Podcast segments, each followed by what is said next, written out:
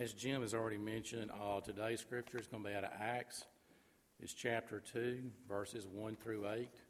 If you would like, you can also find it in the Pew Bible on page seven seventy-one. When the day of Pentecost came, they were all together in one place.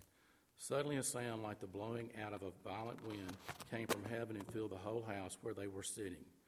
They saw what seemed to be tongues of fire that separated and came to rest on each of them.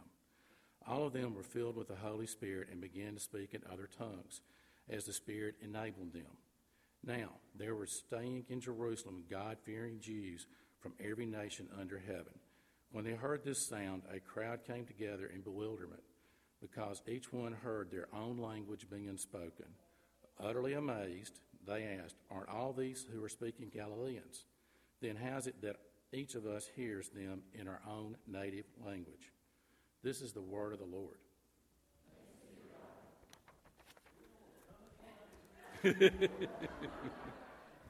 And I understood it too. That's what's weird. My favorite part of this sermon is right out of the chute here, because we're going to hear from Sarah Viani. We thought it would be great, and, and I'll be up front here. This message is really uh, focused a great deal on, on these folks who are in the front row. And bless your hearts, you're hearing it for a second time. And thank you for coming to the first service. It meant a lot, by the way. I had five different people say, oh, it so, meant so much that they came to the early service as well. How many of y'all were struggling, really? I mean, the, the earliness of the hour. How many? Okay. Jeff is the only. Oh, okay. It took a moment, the vast majority. Okay. Do y'all remember anything I said? You, yeah, okay. Listen this time. Uh, but my favorite part of this really is on the front end of this. Uh, we asked Sarah Viani to share a little bit. Sarah has journey just a little bit further down the path than these high school seniors. She just completed her first uh, year, her freshman year at Wake Forest University. And I really was so uh, touched by what she had to say uh, this first hour, and I know she's going to share it in here, but just her transparency with it and uh, how she really incarnates um, a lot of what we're talking about this morning. So, Sarah, if you'll come on up, and so appreciated what you had to say and your honesty, and uh, we look forward to hearing from you as well.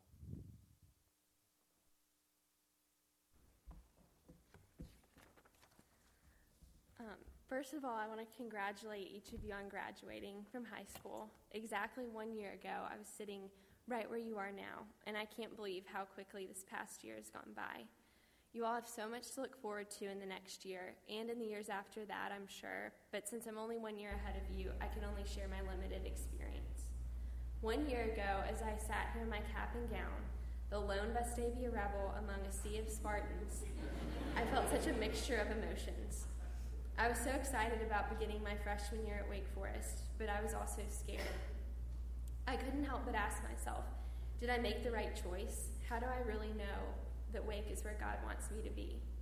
I was sad to be leaving my family and friends, and I was worried that I would have a difficult time making new friends in a place five hundred miles away from home.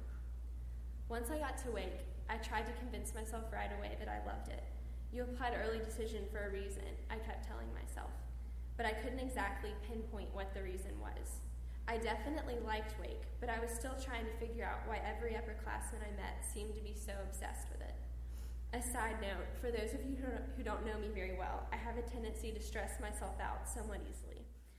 For example, on my second day of being a cool and mature college student, I called my mom crying because I hadn't made any lifelong friends yet. I was surrounded by people who seemed to have it all together. There were definitely moments when I felt like everybody else knew what they were doing, and I was the only one struggling. It took some time and conversations with some other freshmen experiencing the same feelings for me to realize how selfish that mindset was. Here I was, brand new to this whole college thing, with a thousand other people in the exact same boat. Of course, everybody else was acting like they had it all together. I had been doing the same thing. None of us wanted anyone to see anyone else to see that we were struggling, which brings me to my first small piece of advice. It's okay not to have it all together one hundred percent of the time. Actually, it's more than okay. It's totally normal. I think that I had always known that to be true, but I certainly didn't take it to heart during those first few weeks of college. As first semester went on, I began to like Wake more and more. Believe it or not, I did make friends, despite my mild panic attack on day two. However, the same question continued to come up in my mind. How do I know that this is the place where God wants me to be? I frequently felt like I was wandering aimlessly, overwhelmed by feelings of insecurity and inadequacy. What comforted me time and time again, though, was this truth. Despite all of the change and unfamiliarity around me, God remained constant. Malachi three six quickly became one of my favorite verses. I, the Lord, do not change. Simple, but so powerful. I took comfort in knowing that even though I wasn't sure what my future would hold, I knew exactly who was holding it. I learned that in order to feel God's peace, I needed to give over my fear of the unknown to him. So many times over these past eight months, I've questioned, doubted, and feared, and every time I've been reminded of God's love, patience, and goodness. Although I still don't know what I want to major in or exactly what I want to do for a living, I've learned that it doesn't matter. Your parents might not be too happy that I just said that, but hear me out. When I say it doesn't matter, I'm not at all saying that the choices I make don't have an impact on the course of my life.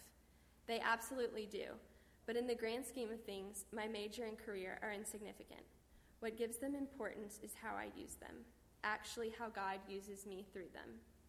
Whenever I stress out about my uncertain future or question my purpose, it helps to put things into perspective. I have learned that I need to remember that I am here now, and wherever here is, whether it's school, at home, or anywhere else, I need to not only accept it, but more importantly, to embrace it. God puts each of us where we are for a specific reason. That reason may still be unclear, but this is where trust comes in. Second Corinthians five seven says, "We live by faith, not by sight." Another simple verse, but its truth holds so much power. Over the past year, I have also learned that my one true purpose in life is to glorify God. This is something I learned a long time ago, but God, being the loving Father that he is, patiently reminded me over the course of my freshman year that he made me for one very specific purpose, to love and to serve him. I finally realized that instead of worrying about what my purpose at Wake was, I needed to focus on two things. One, my ultimate purpose is to bring glory to God, and two, regardless of where I am, I must strive toward this purpose to the best of my ability. I realize that these lessons I've learned over the past year are not new concepts for you. I know that you have been told time and time again how important it is to trust God completely and that we were made for his glory. My small piece of advice to you, though, is that you will hold fast to these basic truths when you go to college. Your parents, Sunday school teachers, and pastors were right when they taught you these things. So wherever you go in this next phase of your journey, allow God to use you, seeking him on your campuses and in your communities. God works in ways that don't always make sense to us, but I hope that you will find peace in the realization that he is in control and will work everything together for good.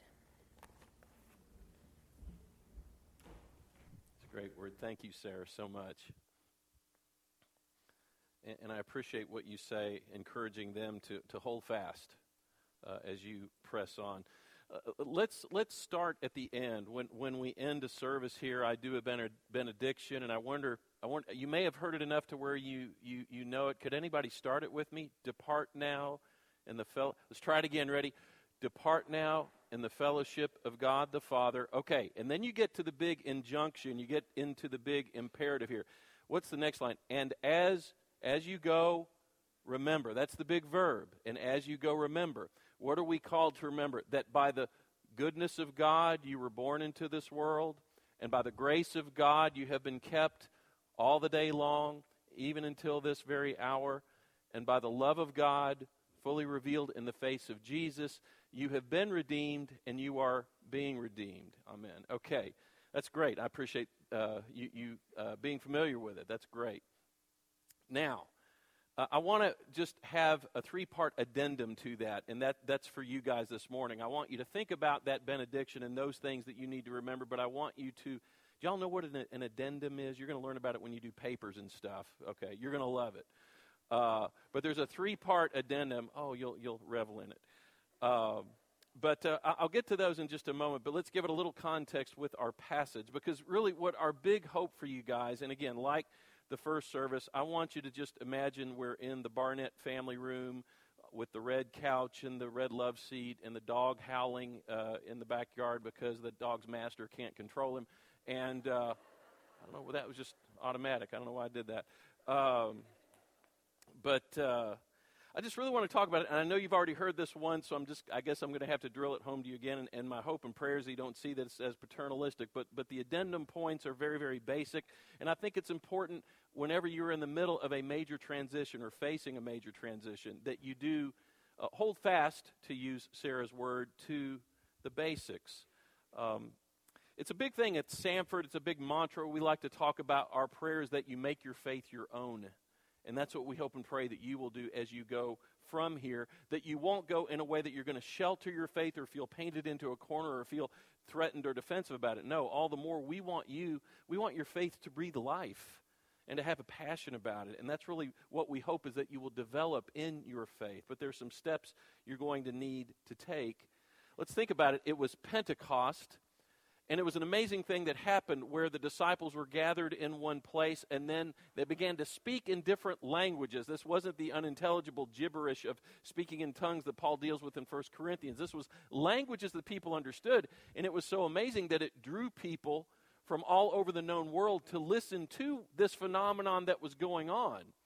And it says you had people from everywhere, Parthians and Medes and Elamites and dwellers of Mesopotamia and Cappadocia and Arabia and all these other places. So they're from all over the known world. Now, it must have been amazing for them to come along and converge where these disciples were doing this and to witness this phenomenon. But let's flip it. Also, it was significant for the disciples to see these people who represented the spectrum of, of all of society. All the known world, all of civilization, and there they were converging in this room. All these people representing all these different nations, all these different languages, all these different viewpoints, all these different opinions, beliefs, creeds, all the way across the board. And they were all right there. Now, as you head to college, you're going to be exposed to every manner of nationality, language, viewpoint, opinion, Uh, political thought, whatever, belief, all these different things. And that's a good thing, by the way. I don't want you to think, oh, I'm warning you, you're going to be exposed to these things. That's a good thing. That's a part of liberal arts education. And there's no bigger fan in this room, I would argue, for liberal arts than me and a few other people, maybe Brian Kessler to some degree. But um, truly, uh, uh, that's an important thing. That's why you go and engage and converse with all these different views of the world. Very, very important. But at the same time, I'm going to go back to your words, Sarah. Very important that you hold fast to that which you believe, that which you value, that which really has been instilled in you here at Brookwood as well as through other ministries. And again, it's important to us that you lean into this spirit of which we speak this day, because he is indeed the source of all things and all the people who are created, all the different languages out there, all the different nationalities. He is the source of it all. You have been in a privileged place to have been exposed to that spirit who is God. And so it's all the more crucial for you to make your faith your own. Now, how do you do that? And our passage suggests just a few ways, and I'm just going with the basics here. And the first thing I would say would be, when you get to your college campus, find that church. Find that church. I know I'm sounding paternalistic like, you know, whoever, but but so, so vitally important. I could read from um, Acts uh, chapter two, because later on it says that they met regularly. Uh, but I'm going to go to Hebrews ten, even though I uh, did have the ribbon there, and I don't now. Here we go. Um, it says this, "Let us hold unswervingly to the hope that we profess, for he who promised is faithful. And let us consider how we, m- we may spur one another on toward love and good deeds, not giving up meeting together, as some are in the habit of doing, but encouraging one another, and all the more as you see the day approaching." Not giving up on meeting together. Clearly, there's a New Testament mandate that you continue to meet. I know people want to say, well, the church isn't these four walls. Thank you. Yes, we know that. But it's also a place where you do go to meet on a regular basis, to lift each up, uh, lift each other up, to learn from one another, to encourage one another. That's why we are here. It makes it clear in Acts chapter two at the birth of the church, they continued to meet regularly. Look later in the chapter. They met regularly. They saw the importance of doing that. Yes, out of habit in a good way where you can learn to become more like Christ. Again, it, it's really not a matter of, of just reinforcing your belief system. You know, your belief system will even fine-tune while you're in college. We want that to happen. What it does as you go to that church that you get to soon after you get to campus, it, it gives you consistency to the spiritual growth that you've already experienced here. And that really will constitute authentic spiritual growth. So, you know, take your time looking for a church, but I, I would encourage you, by the end of your first semester, hopefully you will be locked into a church. And I think it'd be great if it was off campus. And I say that with a little hesitancy because I know in Fort Worth at T C U, there's one church that's right there on the campus. I guess you probably noticed it. But, but you know, again, consider it off campus if that's where you wind up. But this is why I say this. It's great to be a part of various ministries on a college campus. I mean, I was in charge of ministries on Samford's campus for a time, so I really do value that, and I was blessed by that when I was a student at Samford. But there is something about going off campus on Sunday or whatever the day is where you worship and getting in with a community that's intergenerational, where you have people who are really more tapped into the everyday rhythm of real life. I hate to say it, but college life is a little bit different from the world you go into after college. And it's great to continue to be locked into. I see a lot of adults nodding their heads like, yeah, please tell them that. That's funny. I just saw a lot of people doing that. But but again, it's great to break from that for a time and go to a place where people are just hammering out their lives and working to survive and grow in their own faith and understand what it means to be a follower of Christ. And in a group of people that you don't see normally on your campus. Now, are all churches perfect? Heck no. Uh, and, and look at us, you know.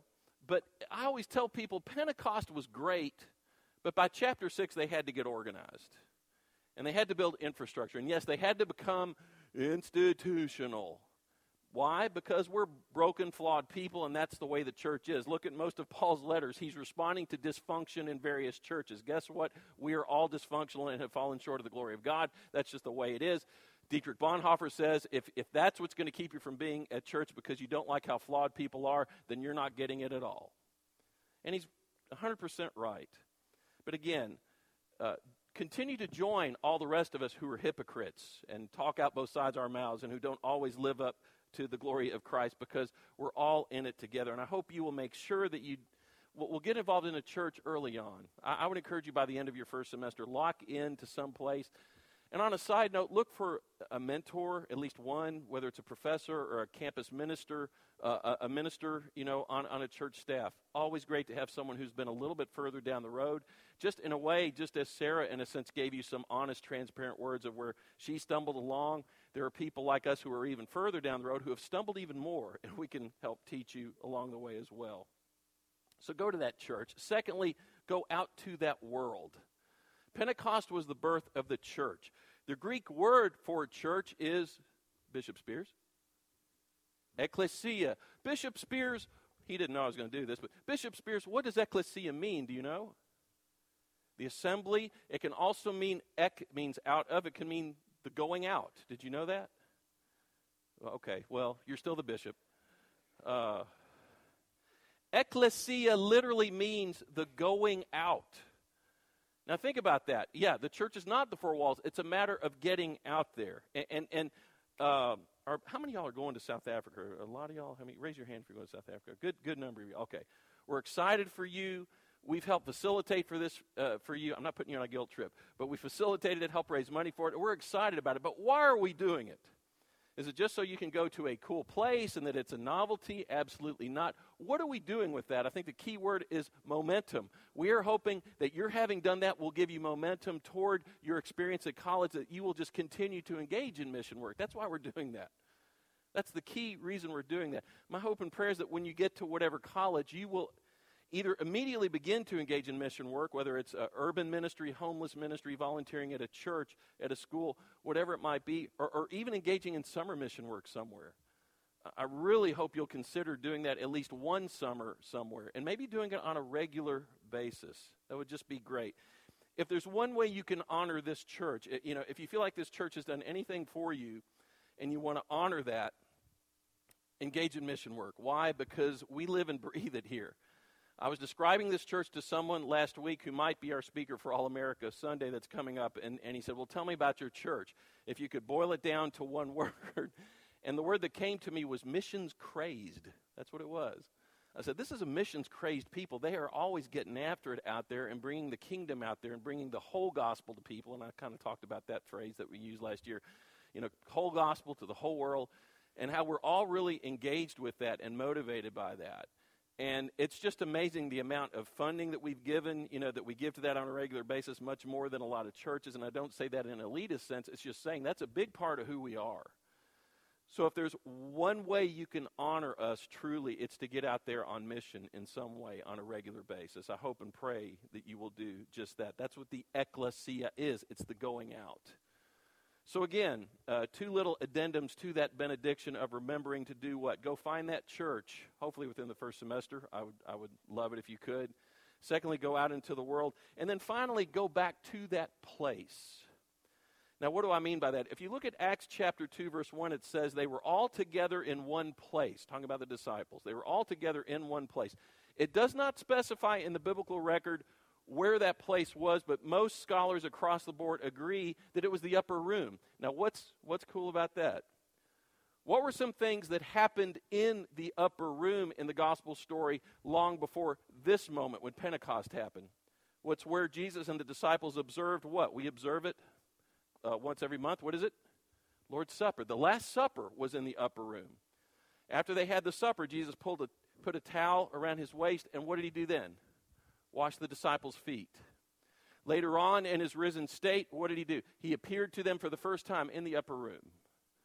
And that's where he invited them to receive the Holy Spirit, and that's where he breathed the Holy Spirit upon them. All these things happened in that room. In other words, it was a special room, a special monument, if you will. I don't can't think of a better term at the moment, but it was a place of remembrance because it's where, you know, Jesus appeared to them or did things with them that were just so significant and so memorable and so meaningful. And so my question to you guys is, what are your upper rooms? What are the places where you experience God's presence in a really profound way? I hope in some ways you think of this room as that, as we've experienced in worship, and some of y'all have led in worship before. I hope this is one of those places. Maybe it's the S O C.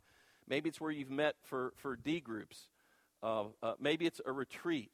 It could even be Laguna Beach, which is frightening to think about. But even Laguna Beach, where they have beach retreat, is a place often where they have met God, where you guys have had meaningful, you know, just renewal of your, your relationship with Christ. It could be some other place, a conference you went to, whatever. But what are those places? Because I want to really encourage you to go back to those upper rooms when you find times, even as Sarah was talking about, where it gets challenging. Any transition is challenging, and college is, is a is a real paradigm shift for you guys. And when there are those moments of great uncertainty, great unfamiliarity, I think it'll be great for you to just even in your mind close your eyes and think about those places that are your and that have been your upper rooms, because I promise you that in those moments you will hear God's gentle whisper and you will sense his presence at that time, and you will realize that he's been there with you all along. I've always loved Genesis twenty-eight, where Jacob is in a very unfamiliar place. He's in unknown territory. He's never been there before, and he's obviously feeling quite alone. And he finds a stone for his pillow, and he puts his head on it, and he falls asleep. And he has a dream, and it's a dream where there's a stairway that goes from earth all the way to heaven. And it's a beautiful metaphor that God gives to him, saying, you know what, I'm with you every step of the way. That's what I'm saying. As you're journeying all the way toward heaven, I'm with you every step of the way. And then he renews the covenant with Jacob that he had started with his grandfather Abraham and his father Isaac, and he said, I am moving that covenant to you now. And I am with you always, no matter what. Do you remember what Jacob said when he woke up? Surely the presence of the Lord is in this place, and I, does anybody know? I was unaware of it. I did not even know it. So my hope and prayer is that you will trust the fact that he is with you always. He will never leave you nor forsake you, which it says over and over in the Old Testament. Always there with you, always there for you. And it's those remarkable moments when you look back and say, my gosh, he was with me every step of the way. You will experience those, and trust on the front end of it that you're going to experience those great moments. So depend on those upper rooms as well. So again, those three addendums to the benediction: get to that church, go out into the world, and go back to that place or those places that are upper rooms for you. We wish you all the best. Uh, we wish you... One of my favorite verses, Second Peter three eighteen, that you will go, go on growing in grace and knowledge of our Lord and Savior, Jesus Christ. And with that, I ask that we all join in prayer. Lord, bless these seniors. Thank you for the time and effort they have put in to come to know you better. We pray for them as they are on the verge of, of, a, of a monumental shift in their lives. Yes, summer is here, but summer will be gone soon enough, and they will be venturing out, scattering about all over the country. And we ask that you help them to realize that you are present with them no matter what. We pray even now for those who are in churches where they will wind up, those who will be serving them, ministering to them. We pray that they would continue to engage in the mission of bringing your whole gospel to others, and not merely the verbal transmission of your gospel, which is so important, but also the bringing of the gospel through food, through shelter, through a cup of cold water, whatever it might be, so that people will see that we are giving feet and hands to this which we believe. Thank you for each and every one of them. Oh God, bless them. Give them a strong assurance of your presence. Give them a strong assurance of their faith and their beliefs. I pray that as they authentically and truthfully engage with other thoughts, other, other belief systems, that they will realize that they are equipped well enough and beyond, that our faith in you will stand the test of any tests, any tests out there. Lord, bless them and keep them. We pray for each and every one of us whenever each and every one of us faces some shift, some major transition in our lives. Help us to trust that you are there with us. Help us to continue to lead into our brothers and sisters who are the church, and help us to look beyond ourselves, as one of the favorite verses that was read from Philippians, looking to the needs of others before our own. And may that minister to us as well. Lord, we pray that you be with us even now as someone maybe feels led to accept you for the first time, to, to invite you into their hearts, that they might surrender themselves over to you. Or maybe someone needs to dedicate themselves anew to you. Someone might be feeling led to publicly move their church membership or to be baptized, whatever public decision it is that they might want to make. Oh God, would you move in their hearts? May your Spirit pervade their hearts and move them to do whatever decision it is that they need to do. We thank you, oh God, that you were with us throughout. May we, in a sense, trust that every day is indeed Pentecost, where the Spirit comes to us in such a powerful, profound way, and that we are so graced just to be a part of this amazing journey together. We thank you for this time. It's in your name we pray. Amen. I'm going to be standing at the front, like kind of right over here, and if you feel led to surrender yourself over to Christ for the first time, and you want to make that public, which we see, see is so important in this church, or if you want to uh, pray with someone or be baptized or move your church membership, I'll be here representing this whole church as we stand together to sing. In Christ alone, my hope is found. He is my light, my strength, my soul. This cold song, this solid ground.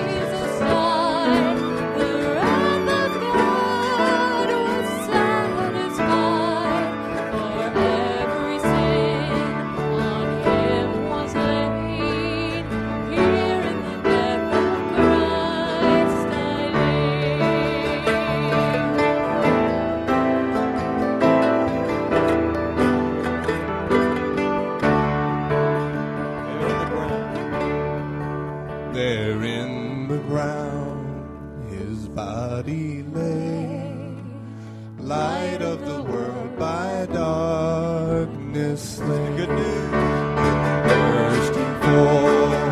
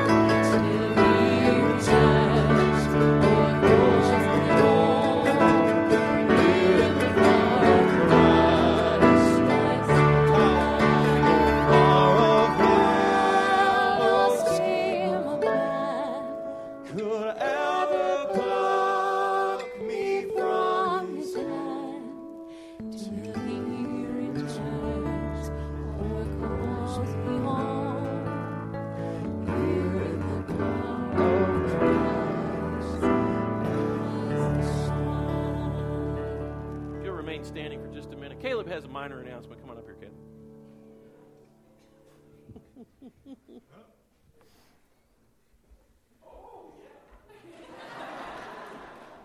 Um, I just want to introduce y'all. This is Rebecca Rush, but in about six months, she'll be Rebecca Yoder. And so we're... Uh,